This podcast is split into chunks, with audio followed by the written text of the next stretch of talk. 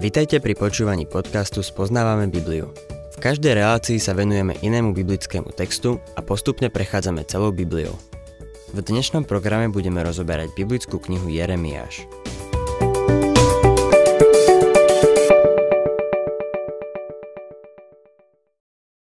Milí poslucháči, dnes sa pozrieme na 12. kapitolu Jeremiáša a ako obyčajne by som to chcel previazať s ostatnou reláciou. Ako vieme, objavenie knihy zákona zapôsobilo na kráľa Joziáša ohromným spôsobom. Zvolal všetok ľud a uzavreli s Bohom zmluvu, že budú zákon dodržiavať. Mimochodom, ten zákon nachádzame v knihe Exodus od 22. po 24. kapitolu. Od 25. kapitoly potom máme pokyny na zhotovenie svetostánku. Zaprisahali sa, že ho budú dodržiavať. Z knihy Jeremiáš sa však dozvedáme, že toto prebudenie bolo do veľkej miery povrchné, aj keď nepochybne tam boli ľudia, ktorí to brali vážne a úprimne sa obrátili k Pánovi. Otvorme si 11. kapitolu Jeremiáša a budem čítať 6. verš. Potom mi Hospodin povedal: Rozhlás všetky tieto slová v judských mestách a na uliciach Jeruzalema. Tam povieš: Počúvajte slová tejto zmluvy a zachovávajte ich. Napriek tomu, že Judsko uzavrelo zmluvu s Bohom a zaviazali sa, že mu budú slúžiť, dlho to nevydržalo a veci sa začali zhoršovať. Po tom prebudení sa záujem o duchovné veci začal vytrácať. Ľudia sa vrátili k svojim starým zvykom. Dokonca aj kráľ Joziáš sa dopustil hrubej chyby. Vyšiel do boja proti egyptskému kráľovi Faraónovi Nechovi a v bitke pri Megide bol smrteľne zranený a zomrel. Jeremiáša to hlboko zasiahlo a plakal nad ním. V 2. kroník v 35. kapitole 25. verši čítame: Jeremiáš zložil o Joziášovi žalospev. Dodnes ospevujú všetci speváci a speváčky svojimi žalospevmi Joziáša. Stalo sa to v Izraeli zvykom. Možno ich nájsť zapísané v žalospevoch. Jeremiáš plakal, lebo vedel, že ľudia sa vrátia nielen k modlárstvu, ale upadnú do ešte väčšej nemravnosti. A samozrejme, to sa aj stalo. Jeremiáš im musel hovoriť to, čo nechceli počuť. Odmietli jeho zvesť a chceli ho zabiť, a tak musel odísť za Natótu, svojho rodiska. Keby Joziáš ešte žil, Jeremiáša by ochránil, ale Joziáš bol už mŕtvý. Na trón sa dostal Joachás, ale vládol iba 3 mesiace. Faraón Necho dosadil na judský trón Jojakýma.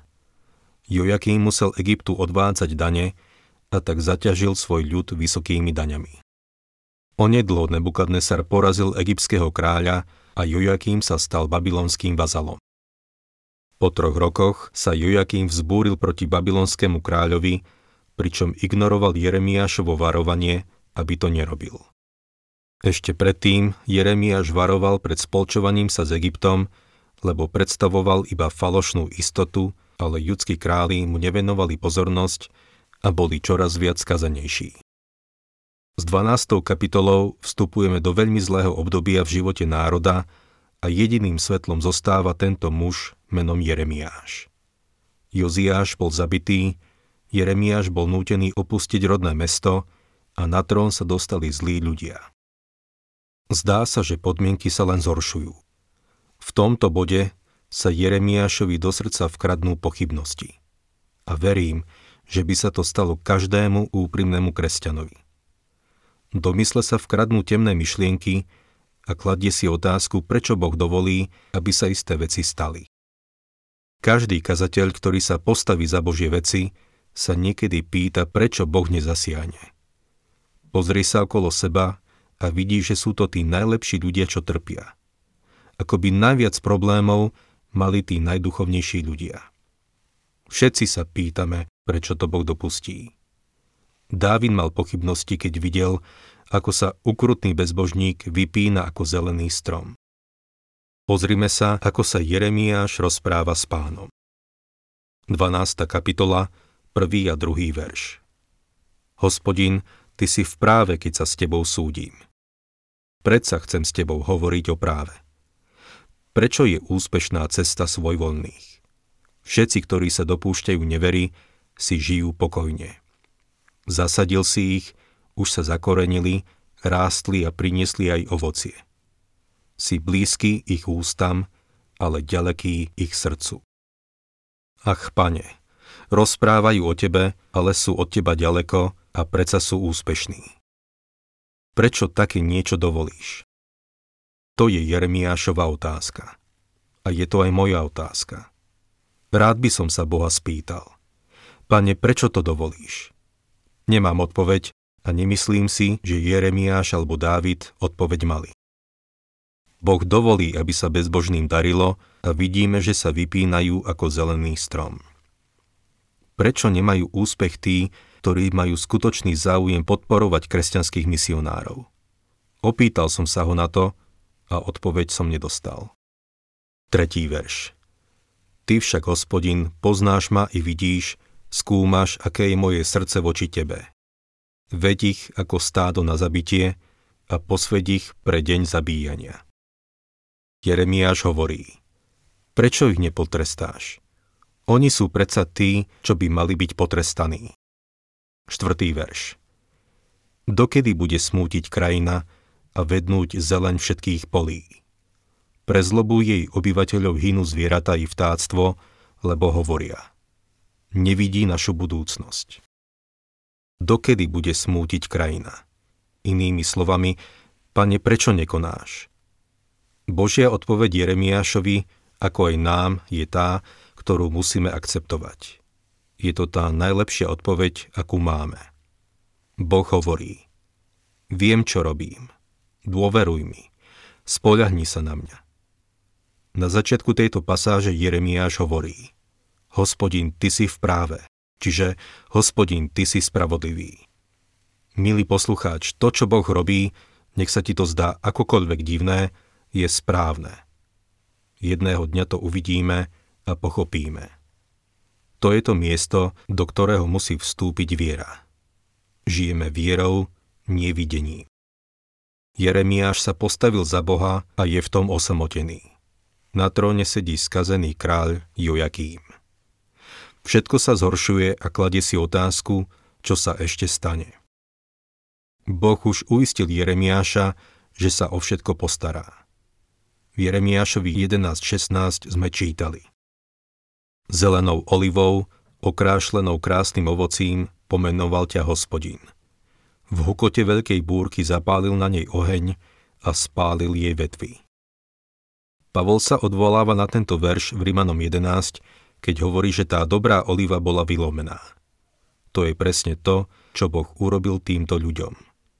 A dnes z toho istého koreňa vyrastá divá oliva. To sme my, cirkev. Boli sme zaštepení do toho koreňa, ktorým je Kristus. On je koreň zo suchej zeme, ako píše Izaiaš v 53. kapitole 2. verši. Prináša život. Boh hovorí Jeremiášovi. Boli sme zaštepení do toho koreňa, ktorým je Kristus. On je, ako píše Izaiaš v 53. kapitole 2. verši, koreň zo suchej zeme, ktorý prináša život. Boh hovorí Jeremiášovi. Postarám sa o to. Vysporiadam sa s tým. Boh má plán, ktorý siaha ďalej, ako Jeremiáš dovidí. 5. verš. Keď ťa už beh s pešiakmi unavuje, ako sa do toho pustíš s koňmi? Keď si trúfaš iba v pokojnej krajine, čo budeš robiť v húštine Jordánu? Boh tu vlastne Jeremiášovi hovorí. Ak máš dosť z toho, čo sa teraz deje, tak si ešte toho veľa nevidel. Bude to oveľa horšie. Ak máš dosť teraz, čo budeš robiť potom, keď to bude naozaj zlé? Milý poslucháč, možno sa nám zdá, že je to zlé, ale bude to ešte horšie. Dúfam, že keď to vieme, pomôže nám to viac sa priblížiť k Bohu. Nevysvetľuje nám všetky detaily, ako by sme možno chceli, ale hovorí nám, že mu môžeme dôverovať v tom, že vždy robí len to správne. 12. verš. Moje dedičstvo je strakatý vták, dravci sú okolo neho. Nože, zhromaždite všetku poľnú zver, poďte k žrádlu. Len mi nehovorte, že Boh nemá zmysel pre humor. Hoci sa tento verš vzťahuje na Judsko, chcel by som ho aplikovať na Jeremiáša. Každá vrana si myslí, že jej mláďa je najčernejšie. Ale keď sa vyliahne vtáča, ktoré je strakaté, je problém. Okolité národy považovali Judsko za strakatého vtáka a Judsko si zase myslelo, že Jeremiáš je strakatý vták. Hovorili mu: mysleli sme si, že si za nás, ale nie si. Si strakatý. Nuž, milí poslucháči, a ja som strakatý. A ak sa postavíte za Boha, aj vy budete strakatí. 15. verš. Keď ich vytrhnem, znova sa zľutujem nad nimi a každého vrátim k jeho dedičstvu, každého do jeho krajiny. Prečo sa bohatým darí? Boh hovorí: Jeremiáš, postarám sa o to. A poviem ti, čo sa stane. Pôjdu do zajatia. Avšak spomeniem si na túto krajinu a privedem ich späť do nej. Dostávame sa k 13. kapitole, ktorá je skutočne pozoruhodná. Je zaujímavá, lebo napriek týmto hrozným podmienkám si nemôžeme pomôcť, len sa pousmiať. Boh dáva Judsku podobenstvo a je to podobenstvo o opasku. Jeremiáš 13. kapitola 1. verš. Takto mi povedal Hospodin: choď, kúp si ľanový opasok a polož si ho na bedrá, ale nedaj ho do vody. Nemôžem si pomôcť, ale musím sa nad týmto pousmiať. Nemyslím si, že Jeremiáš priberal. Vlastne si myslím, že skôr schudol. Boh mu povedal, aby si kúpil opasok a dal si ho na seba. Ale nie preto, že by priberal. V tej dobe sa nenosili kvôli tomu. Dnes nosíme opasok, aby sme dosiahli postavu presýpacích hodín. V tej dobe opasok slúžil na to, aby držal všetky časti odevu pokope. Opasok bol symbol služby. Pán Ježiš povedal svojim učeníkom, aby mali svoje bedrá opásané. To znamená, že mali byť pripravení slúžiť. Možno si spomínate, že keď im išiel umyť nohy, opásal sa. Malo to dvojaký význam. On, veľký služobník, ich pripravoval na službu tým, že im umyl nohy, aby s ním mohli mať spoločenstvo. Lebo ak nemáme s ním spoločenstvo, nemôžeme slúžiť. Služba je spoločenstvo s Kristom. Služba nie je učiť na nedeľnej besiedke, spievať vo chválospevovej skupine alebo kázať kázeň. Služba je spoločenstvo s Kristom. Znamená to byť očistený a použitý na to, čo on chce. Boh nepoužíva špinavé kalichy alebo špinavé nádoby. Jeremiáš má teraz tým opaskom urobiť niečo veľmi zaujímavé. Budem čítať 3. až 5. verš. Potom mi zaznelo slovo Hospodina po druhý raz takto: vezmi si opasok, ktorý si kúpil, a máš ho na bedrách. Vstaň, choď k Eufratu a tam ho ukry v skalnej trhline. Šiel som, ukryl som ho pri Eufrate, ako mi prikázal Hospodín. Vždy existovali polemiky o tom, či Jeremiáš skutočne išiel k Eufratu a ukryl tam ten opasok. Myslím si, že áno. Medzi týmito národmi už vtedy existovalo dopravné spojenie a myslím si, že Jeremiáš uskutočnil tento výlet. Urobil túto veľmi zvláštnu vec a keď sa vrátil, ľudia sa ho pravdepodobne opýtali: Jeremiáš, kde si bol? A on odvetil: bol som v Babylone. Čo si tam robil? Išiel si tam ako vyslanec kráľa, alebo si tam išiel na služobnú cestu? Jeremiáš by na to odpovedal: nie, išiel som tam schovať opasok. Milý poslucháč, myslím si, že sa ten zástup musel na tom zasmiať. 6. a 7. verš. Po uplynutí mnohých dní mi Hospodin povedal: vstaň, choď k Eufratu a vezmi odtiaľ opasok, ktorý som ti tam prikázal ukryť. Šiel som teda k Eufratu, vyhrábal som opasok a vzal z miesta, kde som ho ukryl. Opasok už bol skazený, nebol na nič. Jeremiáš si mal ten opasok najprv obliecť a nemal ho umývať. Mal ho nechať tak, aby bol špinavší a špinavší. Nakoniec bol taký špinavý, že sa mu až znúsil nosiť. Potom mu Boh povedal, aby ho zakopal v Babylone na poučenie. Keď sa vrátil a vykopal ho, zistil, že je už na nič. Čo má toto všetko znamenať? 8. a 9. verš. Vtedy prehovoril ku mne Hospodin. Takto hovorí Hospodin. Rovnako pokazím pýchu Júdu a veľkú pýchu Jeruzalema. Boh tu hovorí. Tento ľud neustále upadá do neprávostí a nakoniec sa dostanú do situácie, kde už nebude žiadna nádej. A potom ich pošlem do babylonského zajatia. Toto názorné poučenie bolo naozaj pôsobivé. Aj takýmto nevšedným spôsobom Boh vyučoval svoj ľud. Prejdime k 16. veršu. Vzdajte Hospodinovi svojmu Bohu chválu, kým sa nezotmie a kým vám nohy nenarazia na vrchy v súmraku. Budete čakať na svetlo, zmení ho však na tmu. Urobí ho temnotou. Boh im hovorí. Už sa stmieva. Už bude tma a nebudete vedieť, kam ísť, lebo ste sa stratili v horách. No aj tak na nich nalieha, aby sa k nemu obrátili. 19. verš. Mestá juhu sú uzavreté, nikto ich neotvorí. Odvlečú celé Judsko, odvlečú úplne. Boh im hovorí, čo sa presne stane. Dáva im jasne najavo, čo urobí. 23. verš. Či môže kúšiec zmeniť farbu svojej kože a leopard svoje škvrny? Ako dokážete konať dobro vy, navyknutý na zlobu? Pre nespaseného človeka je nemožné robiť dobre. Všetci tí činitelia dobra sa v skutočnosti Bohu nepáčia. Pokým to človek nerobí v mene Pána Ježiša Krista a na jeho slávu a česť, jednoducho to robí pre seba a zo sebeckých dôvodov. Zo zlého srdca nemôže výjsť skutočné dobro. Do 14. kapitoly teraz len nakúkneme. Boh zošle na krajinu veľké sucho, a to sucho bolo pre ľud varovaním, že pod Jojakýmom upadajú znovu do hriechu. Jeremiáš 14. kapitola, 1. a 2. verš. Slovo, ktoré povedal Hospodin Jeremiášovi o suchu.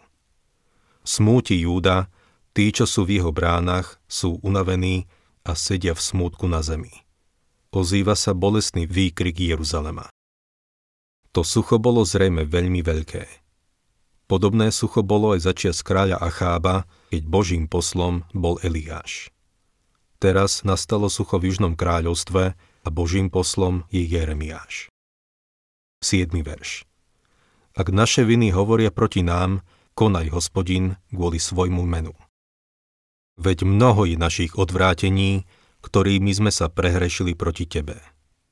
A ďalej prorok vyznáva hriechy svojho ľudu. 13. verš. Povedal som, ach, Pane Hospodin, proroci im hovoria, neuvidíte meč, nepostihne vás hladomor, lebo vám dám pravý pokoj na tomto mieste. Dnes vidíme niečo podobné. Všetci predpovedajú prosperitu a že bude na svete mier. Títo sofistikovaní intelektuáli si myslia, že prišli s niečím novým. Ale je to len to isté, staré klišé. Je to stará, obohraná pesnička. Zlí ľudia nemôžu priniesť pokoj na zem. Pán Boh to už dávno hovorí a tento tvrdohlavý svet s riešným a tvrdým srdcom to nechce pokopiť. Na budúce budeme pokračovať a pozrime sa na túto 14. kapitolu bližšie.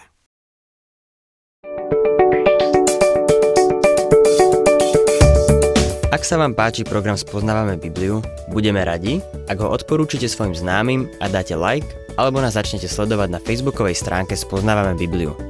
A ak vás niečo oslovilo alebo zaujalo, napíšte nám cez Facebook alebo na adresu spoznavame.bibliu@gmail.com.